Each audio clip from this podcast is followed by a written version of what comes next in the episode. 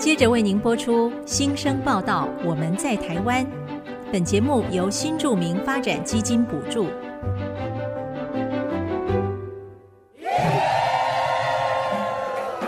他们从世界各地来到这里，带着梦想和新力量，还有丰富的多元文化。新生报道，我们在台湾。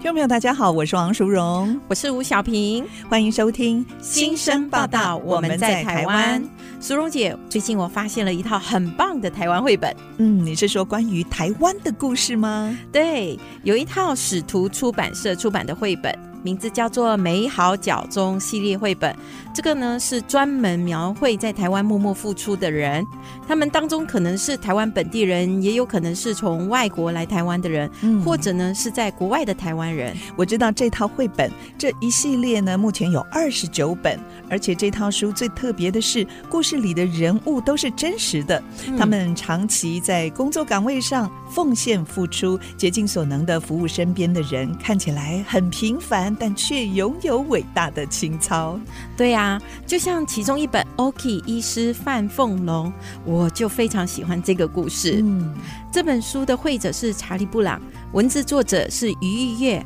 他也是我的朋友哦。哦，他事前哦很认真的在采访和做功课，写出来的故事非常的流畅，还有动人。嗯，那我们就来介绍这本书给大家。OK 医师范凤龙，嗯，故事的主角呢，OK 医师他是出生在南欧的斯洛伐尼亚，因为战乱离开了故乡，后来跟着教会来到台湾宜兰，一起筹办罗东圣母医院，那最后就一直留在台湾行医长达三十八年呢。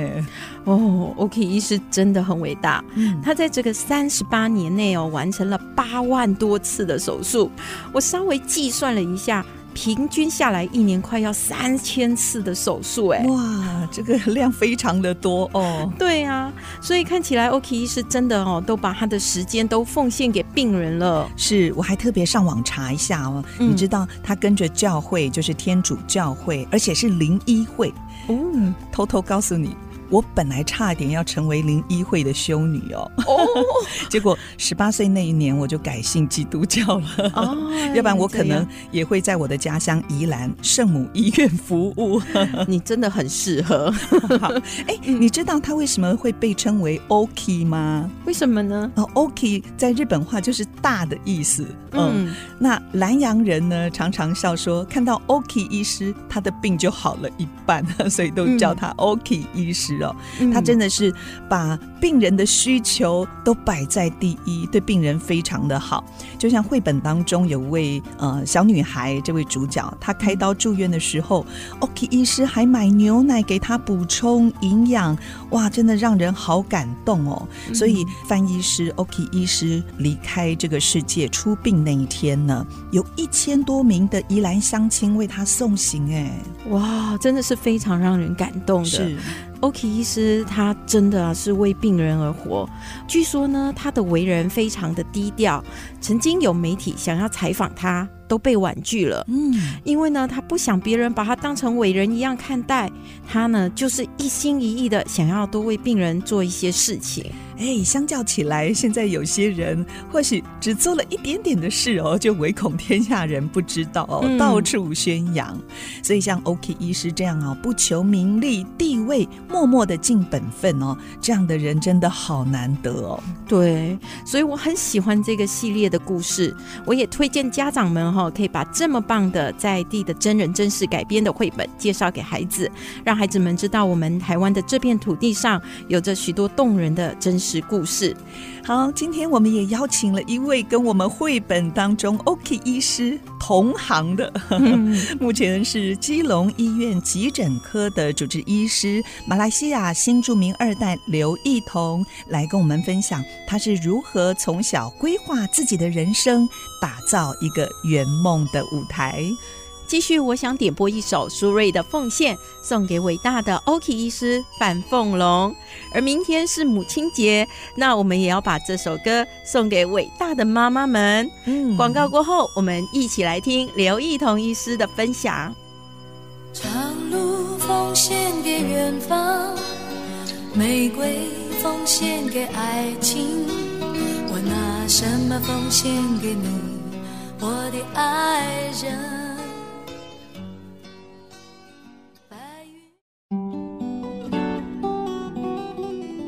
您现在所收听的是 IC 之音逐客广播 FM 九七点五新生报道，我们在台湾节目，我是淑荣，我是小平。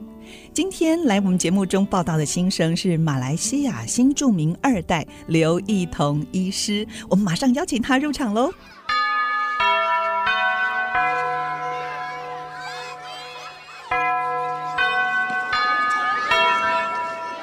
一彤你好，一彤你好。主持人好，各位听众朋友，大家好。刚才我特别提醒小平不要太激动，嗯、对不对？没错，几年不见的老朋友了，二十多年不见的老朋友。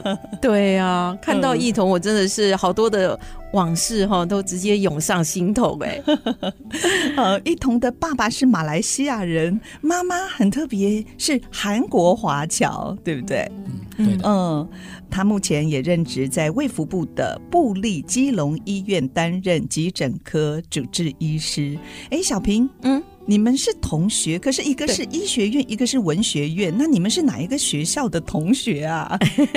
我们是侨生大学先修班的同学。嗯、那毕业之后呢，我们就一直处于失联的状态，因为在那个年代啊，我们都没有那个脸书，哦、也没有 Line，是嗯，所以是二十多年哦。对，二十多年没联络，因为他也以为我回到马来西亚了啊，你也以为他也回去了？嗯、对啊，就是。一直以来就是保持一个失联的状态，这样。那后来是怎么找到一彤的？哦，这真的要感谢我们的节目了。嗯，因为我们节目需要邀请各国新著名来宾嘛。那一彤名字很快就出现在我脑中，所以呢，就安排了今天的相聚。哇，太好了！嗯，我看到一彤哦，就感觉就是有一种回到校园的那种感觉，很美好。这个算是呃大学对不对？侨生大学哦。我跟小平是在那个侨大先修班认识，先修班那时候已经是高中毕业了。对，侨大先修班就是那种像国外高中毕业啦，然后，然后或者是说国内的侨生可以那个直接去那边读书，好好然后等于在一年之内。把三年的高中课程全部都上完，嗯、然后那个再透过一个考试来分发，这样子是，所以这个是算是大学的呃先修班，嗯、呃，大学的预备班，预备学校。嗯，那你的父母一个是来自东南亚的马来西亚，一个是来自东北亚的韩国，他们两个是怎么样认识啊？而且最后还携手走进婚姻。哦，其实这个也真的是。台湾带给他们的一个缘分哦，怎么说？就是大概在他们那个年代，呃，侨委会都会办一些，譬如说像海外青年技术训练班，嗯，然后那个时候他们两个相遇的地方是在台中的逢甲大学，嗯，就是在逢甲那边有一个那个训练班，然后刚好他们两个就同学，然后就在那边相识。然后相恋相爱这样子，嗯，然后最后就结婚了。嗯，苏荣姐有没有觉得这个好像在拍电影？对，对吗？我觉得就是电影的那个情节有没有？对，所以人家说人生如戏，戏如人生。嗯，真正的像这样子的不可能发生的事情，就发生在一彤的父母的身上。是，不过我知道一彤的妈妈现在是在台湾。哎，是的。那爸爸是在马来西亚。嗯，妈妈是。不习惯马来西亚的生活嘛，所以就选择台湾定居。哦，对，对，因为他出生在东北亚的韩国嘛，其实那个很怕热，是马来西亚又很热，一年对只有两季，对不对？对，如果我们以台湾作为一个基准点的话，嗯、马来西亚的热度。就是台湾的可能三四倍，韩国的冷度又是台湾的两三倍，哦、所以他妈妈会有很难适应的温度的感觉，我觉得非常能够理解。那一彤，我们来谈谈你的童年吧。你上小学之前，因为妈妈在台湾嘛，所以你时常都会在台湾和马来西亚两地这样子跑，偶尔还会到韩国去探望外公外婆。嗯，你有一个非常忙碌而充实的童年，对不对？哦，对啊，应该同学都很羡慕吧？常常飞来飞去。嗯，可是因为那个时候小朋友也不知道说这样子那个飞来飞去到底是怎么样，有的时候就是睡到一半，忽然间那个就被爸爸妈妈叫醒说：“哎。”我们要去搭飞机了，我们要搭飞机了，我们要去台湾了，然后要不然就是、嗯、就是那个就是说要去韩国了，嗯、要不然的话就是在台湾就说哎，我们要回去了，回马来西亚。对，所以很多时候我自己都搞不清楚，说我哪段时间在哪里，会不会很像那种睡一觉起来，哎，我以为我在马来西亚，其实我是在韩国，时空错乱。有的时候会，嗯，哎，那你妈妈韩国的家乡是在哪里啊？哦，在那个全罗道的大邱，就是在韩国的东南方。东南全罗道，嗯嗯，靠近哪一个城市？呃，比较有名的是釜山。釜山，哦，就离釜山还蛮近的。这样。对对，因为因为我妈妈的高中也是在釜山读的。哦，是 OK。那你爸爸的家乡呢？爸爸的家乡，嗯，其实就是我的家乡了，在那个马来西亚沙劳越中部的斯屋。嗯，哦，沙劳越，所以跟小平家呢 差很远。对，他在东马，我在西马。西马，对，所以我因为异同的关系，我们就是有互相交流了一下东马西马之间的差别，然后恍如两个完全不一样的地方。嗯，所以也是侨生大学。把你们两个人牵在一起，后来成为好朋友。嗯，对的，对，嗯。那在台湾呢？住哪里？住哪里？曾经住过眷村呢、啊，然后那个也曾经住过其他地方，但是后来的话，就是在民生社区那边，嗯，有了自己的房子。哦，都是住在北部。对，都是住在北部。现在我们来问一彤一个比较有挑战性的问题了：你最喜欢哪个地方呢？这三个地方。这样摊开来看的话，嗯，马来西亚的沙劳越，还有韩国的哎釜山附近的家乡啊，以及台湾。嗯，其实我最喜欢的还是台湾。哎，我想也是，在这边住了三十二年了耶。对，我觉得这样也蛮好的，因为一同他有很长的时间在不同的地方这样子的比较、嗯、体验过，然后最后择己所爱，然后就在一个自己最喜欢的地方长久居住下来。嗯、我知道一同小学跟国中阶段呢，都是在马来西亚度过的。那你说那一段是你觉得一生当中非常快乐的时光啊？为什么会这么说呢？因为在马来西亚读小学那个时候，我就没有设定什么目标啊，然后就是把小学毕业就好了，每天快快乐乐的上学，对，跟同学玩，快快乐乐上学跟同学玩，嗯，对。那初中的话，其实那个我跟小平一样，都是读那里的那个独中独立中学的独立中学，就是以华语为主要教学语言的学校。嗯，我那段时间其实我就已经有有一些打算了。人生的规划吗？哎，对，哇，那时候他的打算哦，就是萌芽的时间非常的早。我觉得我初中的时候，我都还在那边懵懵懵懵懂懂在那边玩啊。我也是，我连高中也还不知道什么方向。对啊，可是你为什么在初中的时候到底是怎样？我们不是同样都是在马来西亚赤道那么热的地方长大吗？为什么你就开始已经有了一些对未来有不同的看法呢？嗯嗯。我那时候就已经萌生一个想法，就是说我将来就是会在呃，想要行医吗？呃，也没那么伟大哦，还没有。那个时候就是已经知道说自己的高等教育应该不会在马来西亚。马来西亚，其实像小平在的西马跟我在的东马，其实那个两个地方相对来说。虽然说都是那个同一个国家，但是其实那个差异是蛮大的。嗯嗯，哪方面的差异？哪方面的差异啊？嗯，就西马的人来说，他们大部分对于东马都是处于一个没有很了解的一个状态。对对对对，嗯呃，像我的学长了，以前那个曾经就被那个西马的同学问笑话说：“哎，请问一下。”你们现在还住在树上吗？树上，对，他的意思是说，就是我们来自西马的同学，虽然同样是大马人啊，曾经有人问东马的同学说：“你们东马人是不是还住在树上？”是因为以前东马人是居住的地方就是在树上，应该是因为我们的地理教科书上面曾经写过，对，就讲说东马有很多一班族，就土族原住民嘛，哦、那然后他们都是住在长屋，对，所以就大家可能会以为说在那里的东马的人 都是住在长屋，然后看到异同呢。哎、欸，他不是一般人，不是土族嘛？那就讲说你不是住长屋，那你是不是住树上？对吗？嗯，我觉得应该最主要的一个原因，是因为虽然我们同样是马来西亚人，考国家的高等教育文凭考试的时候，我们是用那个马来语，就是我们国家的官方语言作答。哦，可是，在我们西马呢，马来语对我们来说是蛮常会用到的，很重要的一个语言，但是在东马却不一样。东马是用什么官方语言？官方语言的话，一律都是马来语。嗯，但是现实生活上，我们基本上都是讲自己的方言。哦，那比方你们家的方言是什么？福州话。哦，因为爸爸是从福州来的，爷爷从福州来的。哦，爷爷对。对。然后，所以，所以在那里的话，基本上马来文并不是一个主流的语言。嗯哼。他们那里也很少马来人嘛，因为只有从我们西马派过去，哎，在政府官员。的那个层级，可能你去官方的时候办事情才需要用到马来文，不然一般的话都是用中文，对不对？不然就是方言福州话就可以行得通了。嗯、是，所以对他们来说，就是在考试的时候要用马来文来作答，其实是相当吃力的。对，其实说真的，我的马来文真的很烂，而且那个我到现在已经忘光光，忘光光。嗯，除了一些很基本的一些那种。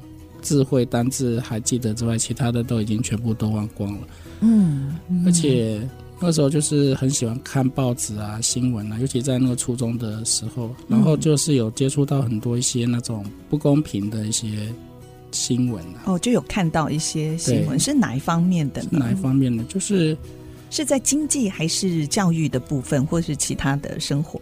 呃，主要是在教育的部分，因为那个时候还小，也不知道说经济的部分是怎么样。哦，那个时候的话，我只是看到很多新闻说，就是呃，考过马来西亚的高等考试，就是说类似像我们大学联考的那个，嗯，纵使是他全科状元，全科状元，嗯，也无法申请到当地的大学。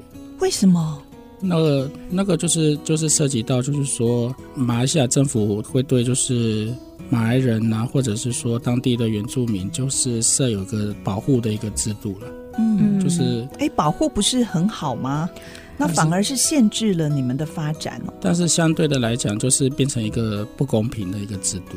嗯嗯，就是很像说，如果当年的状元啦，他。考得很好，他第一志愿可能是医学系，对，可是可能他没有办法进入到医学系，即使他的成绩很好，他可能会被分发到农业系这样子的比较冷门的科系。哎，这样好奇怪耶，这个完全不是保护嘛，这个有一点身份歧视哎，因为身份的问题，反而是没有办法按着自己的兴趣来选择科系，所以你也是因为这样的缘故，你就想，嗯，这边不是 久留之地，是不是？对我，我那时候其实就已经觉得说这个事情是不公平的，这个国家的这样政策是不公平的。对，所以我后来初中读完，初中统考考过之后呢，我那个时候就在想说，我要在马来西亚把我的高中读完呢，还是说我直接就到台湾来读高中？你那时候就选定了台湾，因为妈妈那时候在这里，是不是？哎，是的。然后后来决定要来台湾的原因，是因为说。因为在那边读高中的话，你势必要被迫参加一个叫做嗯马来西亚高等教育文凭啊对。的考试。哦，嗯，然后我那个时候又对那个马来文就是非常的不熟悉，所以 对。对，干脆就跳过了啦。所以干脆就跳过了，早一点来台湾，对，对我早点来、哦、来来台湾读书。我现在回头看哦，这也是很棒的一个选择，对不对？就是比较早。适应这里的社会，然后那个，然后那个改掉自己的发音习惯。哦，发音习惯哦。下一段我们来跟听众朋友好好聊一聊。因为刚刚一进来，我就觉得一童就像是从小在台湾长大的这个 讲话的口音啊，对，一点都没有像小品。对呀、啊，在这个录音间里面，好像只有我是新著名的样子。好，开玩笑的。我们休息一下，广告过后马上回来。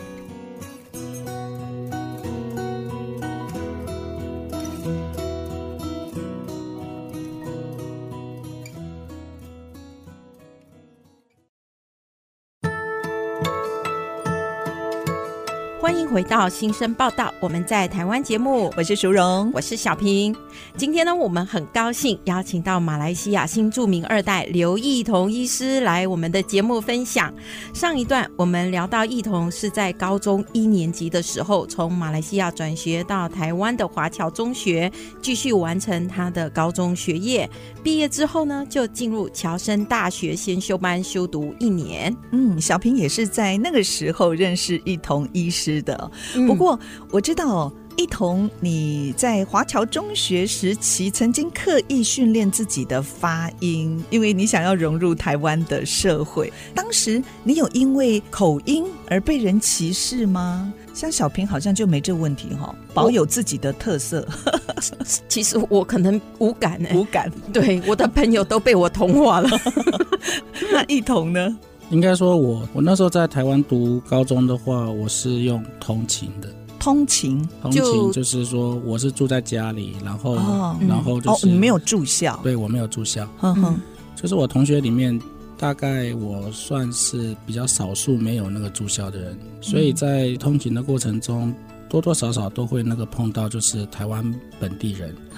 那在碰到台湾本地人的时候，有的时候就会觉得说。嗯，他们会很好奇你的口音，说：“哎，你是从哪里来的？是不是？”哎，对，哦，你就要一直解释，觉得有点麻烦嘛。对啊，就是觉得很烦。嗯，然后嗯，因为其实，在台湾的话，虽然说同学们都是侨生呐，嗯，但是因为我可以从老师的口中，就是那个学到一些比较那个标准的国语的发音。嗯，那另外的话，就是说我那个时候也是刻意的去修正我自己的发音。那个时候，我除了上学之外，我其他有闲有闲暇时间，我就听听广播节目啦，就跟着发音，跟着念，是不是？哎，或者是看电视新闻啊。哦，这样子真的是很用心。对，哦，我一直一直哈都会忘记他跟我一样是马来西亚人，以为他是台湾人。对，因为他的发音真的是太标准了，嗯，甚至标准到。有人以为你是眷村长大的孩子，是不是？是是这样的，因为因为那个时候就是说，高中三年，我自己把自己的口音那个修正到，就是说没有那种马来西亚的腔，但是口音还是会有一点的、啊。嗯、后来后来就是变成说，当有人问起的时候。我就想说啊，算了，我干脆说我在我在眷村长大好了，因为那时候的眷村就是小中国，从各省来的，嗯、对不对？对，所以都带有一些家乡音。我记得奕童哦，不是第一次修正口音啊，哦、因为他小学的时候其实也有一段这样子的经验哦。什么经验呢？对吗？奕童来说一下。我小学的时候就说，其实我在台湾。读了一个学期的呃小学，所以说我那个时候刚回去那里的时候呢，回马来西亚，对，回回马来西亚的时候，反而因为我的国语发音太好太标准了，反而那个奇怪，我就觉得说发音太好也会被排挤，发音不好也会 被排挤，真的是莫名其妙。对，这个世界到底要我们怎么样呢？所以在不同的国家。都会出现这样的问题，特别小小朋友，他们可能也是对这个新朋友好奇，然后也不知道怎么表达，所以常常会用一些没礼貌啦，或者是很奇怪的动作。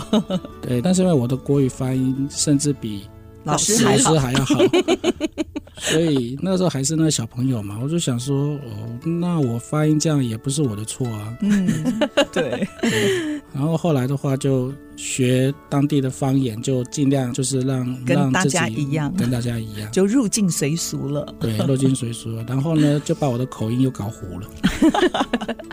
不过现在回到台湾了，就 OK 了。对，而且我记得我们以前在乔大认识的时候，我都不觉得这是一个问题啊，因为那是一段非常美好的时光。一童，你印象中是不是也是这样？哦，对啊。在侨大，就是都有来自各个不同地区国家的同学一起在这里，嗯、就没有觉得说，哎，谁很奇怪，对不对？对谁不一样？他我们在来的路上的时候，一彤还有跟我说，他觉得他非常想念、怀念乔大那一段一年的时光，嗯、因为怀念乔大的什么呢？一彤，我，在乔大那一年，虽然说只是短短的一年，因为那一年的话就是住校。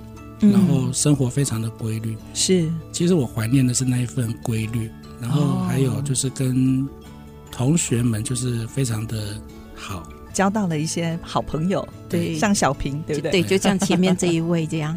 是在那边会不会有大家一起为着目标努力的那种患难精神啊？特别在学习课业上，嗯、呃，我觉得有，有哈、哦，革命情感。对，我们以前都还一起念书呢，互相帮忙吗？有啊，像我那个时候，其实我其实我英文是爆烂的。啊，英文是爆烂，我真的是英文是爆烂。你在马来西亚不擅长这个科目是不是？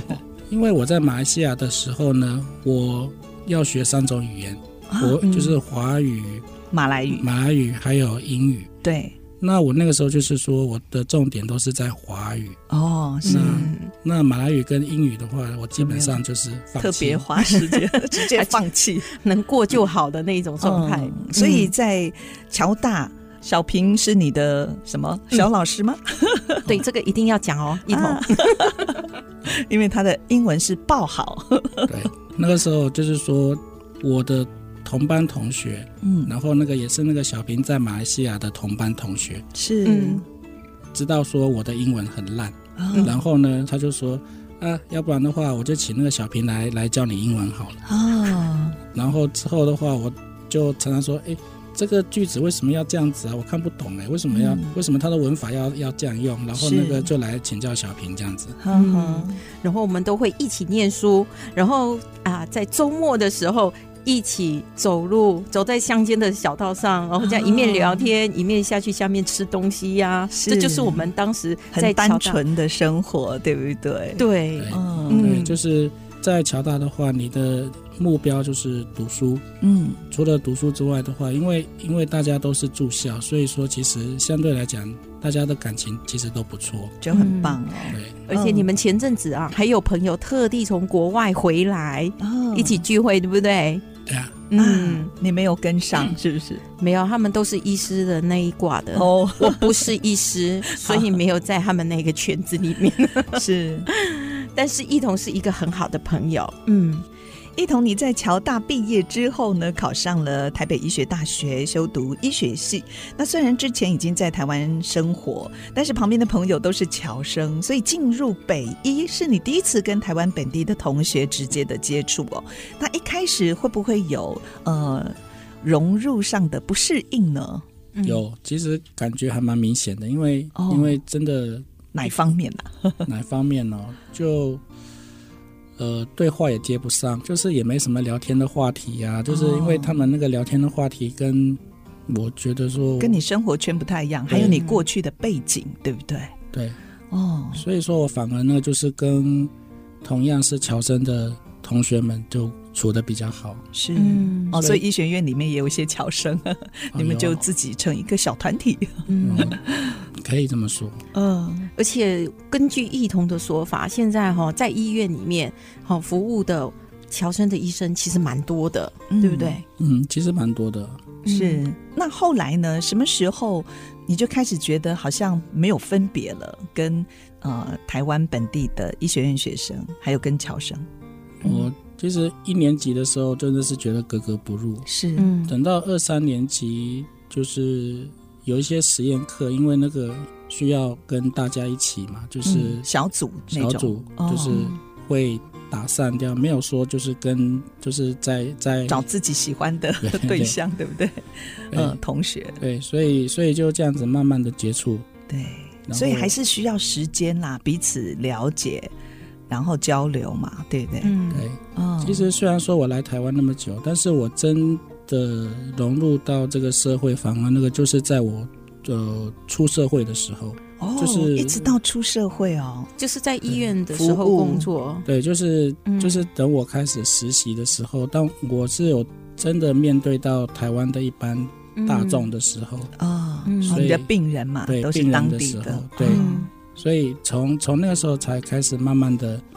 慢慢的觉得说自己比较有融入感，是，因为会不会觉得好像跟当地的民众、跟台湾人开始有一些共通的语言、一些共通的经历，虽然我们说的都是华语，嗯、但是你知道，就是有的时候在交流的时候，还是会觉得语言上是有一点呃不搭的，会有这样的感觉吗？嗯、呃，其实我觉得，我觉得从侨大出来到那个到大学毕业的那段时间，嗯、我的语言习惯应该其实已经慢慢是越来越同化。哦，有被同化的感觉。对，有被有被同化的感觉。譬如说。哦以前那个都说西元年嘛，啊对，后来呢，慢慢呢，就是都说民国年，民国。都说那个民国年，对呀，嗯，对，然后等到就是真的开始在实习啊，甚至当住院医师的时候，也慢慢的开始把。台语就开始在学了哦，也有学台语哦，哦 好厉害，会超多种语言的哦。你会哪几种语言？嗯、除了马来语，马来语应该是算不太会了吧？他说已经忘光了。对，那你现在会哪一些语言呢？嗯哦，我现在华语、英文，我现在反而是英文就 OK 了啊。嗯，要感谢小平的启蒙吗？啊，所以华语、英文还有呢？哦，我还有你自己的福州话，对不对？福州话其实我也差不多忘，也也忘光了，因为太久没用了。哎，所以语言真的是要常使用啦。对，它要有那个环境啊。对，嗯那还有什么？嗯，粤语。粤语、广东话，哎，为什么会想要学广东话呢？广东话也没有说特别学，就是那个时候看电视嘛，电视台播港剧，然后 就这样就会了，然后就这边听听听听听，然后就会了。哎，那就像现在有很多年轻的孩子，很自然而然学会了日语，对不对？或者韩文吧，韩文，对对对，对。嗯啊，对，一彤最近还在学德文和韩文哈？为什么？嗯、哦，韩文当然是妈妈的语言啦，对不对？嗯，对啊，啊，一定要学，而且他还有去考试哈，韩语的检定考试哦，对，哦，对，是有目的吗？没有什么目的，就是想多了解妈妈的文化吗？哦。嗯没有，就是单纯的一个想要学一个新的语言这样子。嗯，是。那德文呢？德文也是有考试哦，他、嗯、真的。嗯。哦，德文的话是因为大学的时候有学过德文，因为德文其实跟那个医学有相关，对，有一些术语，对不对？对。嗯，一彤，你大学毕业之后呢，就一直在医院的急诊科，然后一待就是二十年。嗯，这个就是二十年失联的时间啦。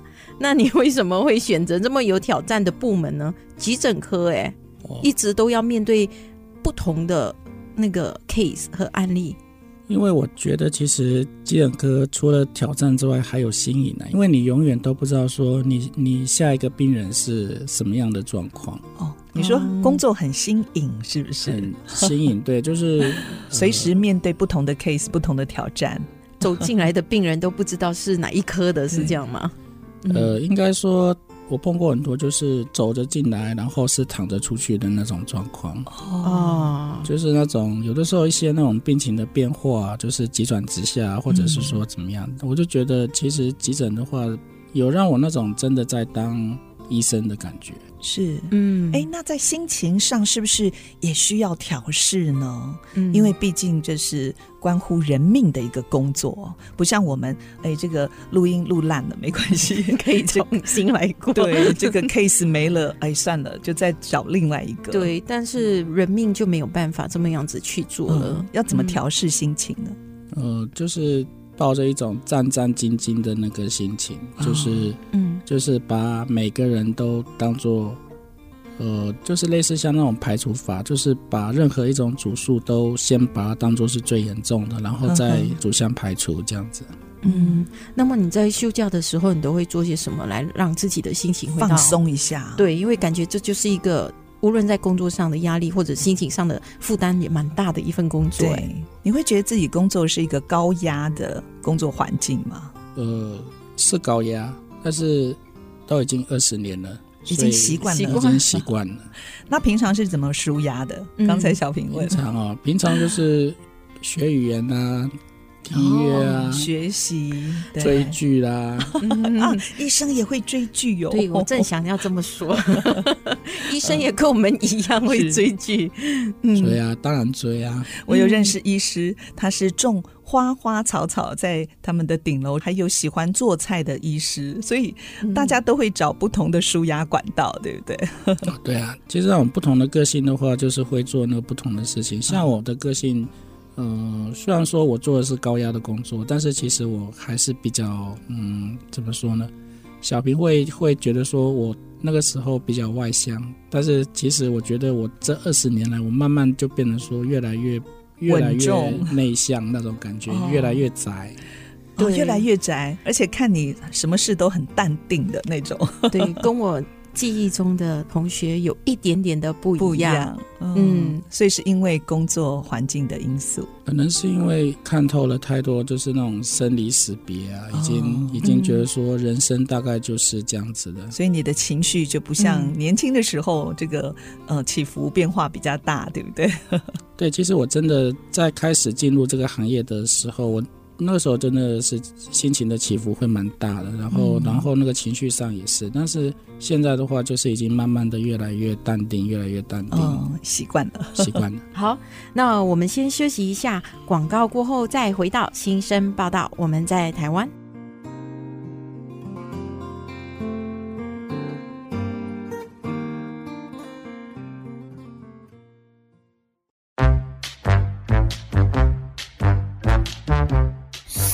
见万花筒。大家好，我是香港新二代张立新。今天我要介绍我先生的日本故乡熊本。熊本有一个阿苏山是非常有名的，它是一个活火山，它周围都有一个美丽的海洋包围，大约有一百二十个岛屿。这里也因为阿苏火山的关系。然后活火山的能量也让熊本有很多风情万种的温泉，所以在熊本是非常多有名的温泉。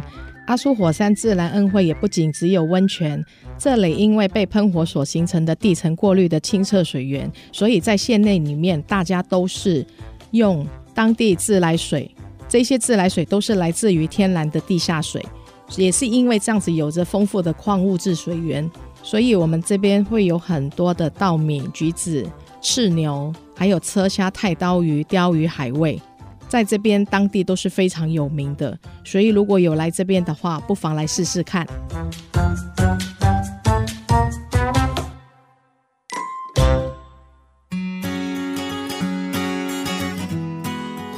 回到新生报道，我们在台湾节目，我是淑荣，我是小平。今天邀请到马来西亚新著名二代一同来分享他的求学过程。我发现刘医师，他为了实现他的人生目标，下了很多功夫，做了很多准备，真的很不简单，让人佩服。对啊，一同他从小就很清楚自己的未来要怎么走，很独立，也很勇敢。相比之下，淑荣姐，你看我们现在哈有一些小孩在选择大学的时候，他们都不想到比较远的地方求学，对，可能想要每天在家吃妈妈做的早餐，真的，对不对？你又更不用说是送他们出国念书了。嗯，那看来他们独立自主的能力真的是需要多多的去磨练啊。是，哎，说到这个能力的锻炼哦，我知道一同是一个非常好学的人。刚才我们说他呃自发性的学习很多语言嘛，对，作为一个医生已经非常忙碌了，但是还是时常进修研读新的医学知识。听说你还花了四年的时间去修读法律研究所，哎，还拿到了法学硕士学位。为什么会有这样子的想法？读法律？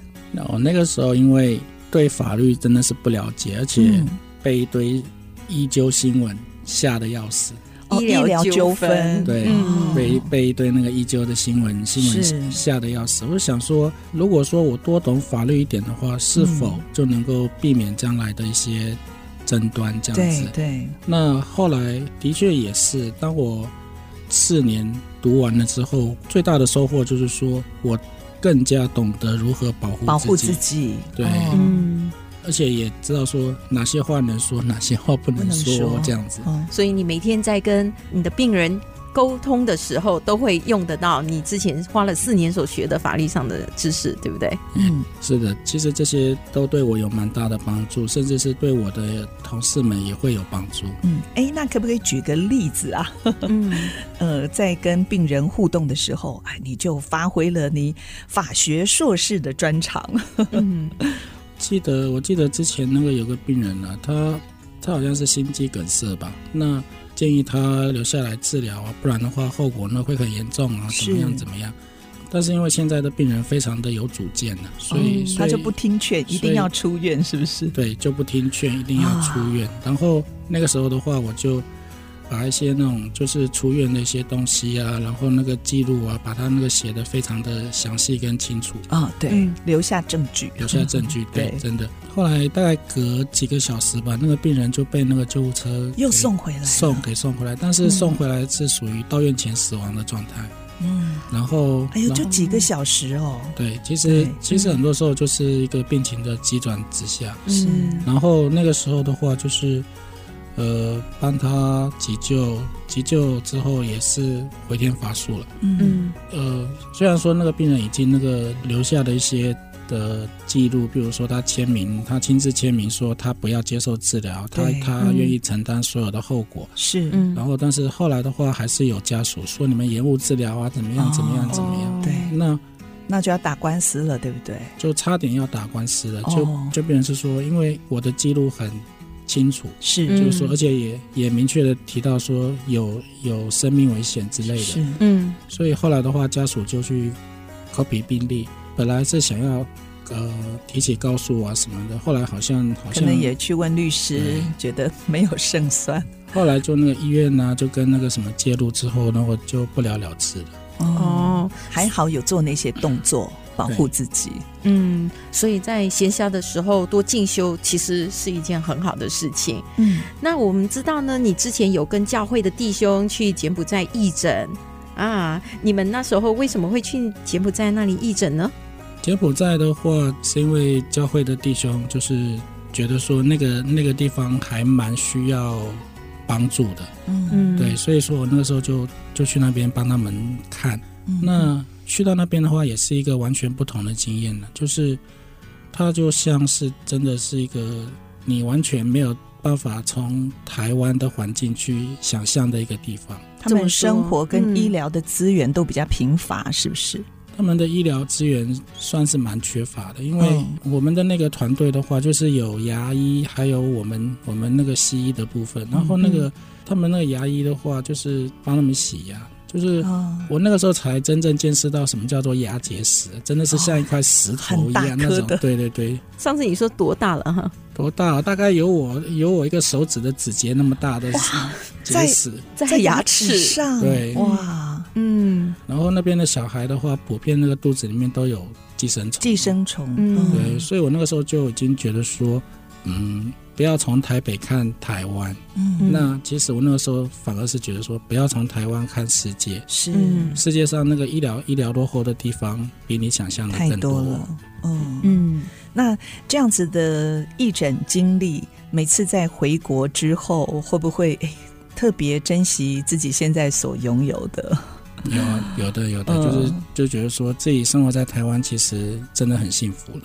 嗯，而且你也说过啊，身为嗯一般的台湾人也很幸福，因为我们要什么样的医疗资源都有。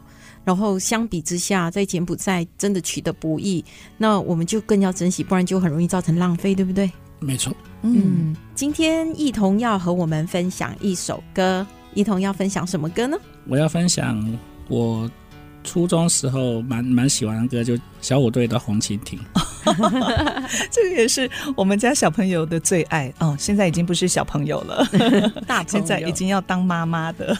嗯、呃，为什么会特别选这首小虎队的《红蜻蜓》呢？哦，因为它会让我想到说，就是我那个时候就是初二的时候在，在在马来西亚那边，常常就是说，为了要补习啊，就要去坐公车。嗯，然后在坐公车的过程中，刚好有那个随身听嘛，我就在那边。听，啊、听这首歌，听听这首歌啊，然后觉得说，其实它会让我那个回忆到，就是我初中二年级的那一段时间，我就觉得说、哦、那段时间其实算是我在马来西亚过得蛮蛮开心的时候。是，嗯、而且这首歌也蛮励志的哦。嗯，没错，就像红蜻蜓一样飞向天际哦，鼓动着。飞向梦想的翅膀，对不对？嗯，没错。就像我们今天一同从马来西亚这样子飞到台湾来，是飞向天际，飞向梦想，也飞向世界。对，嗯、今天非常谢谢刘一彤医师来到节目当中，跟我们分享你这一段精彩的经历。谢谢一彤，也谢谢各位，谢谢。明天是母亲节，在这边也祝福所有的妈妈们母亲节快乐。我是王淑荣，我是吴小平，新生报道，我们在台湾，下星期同一时间空中的频道再会哦，拜拜。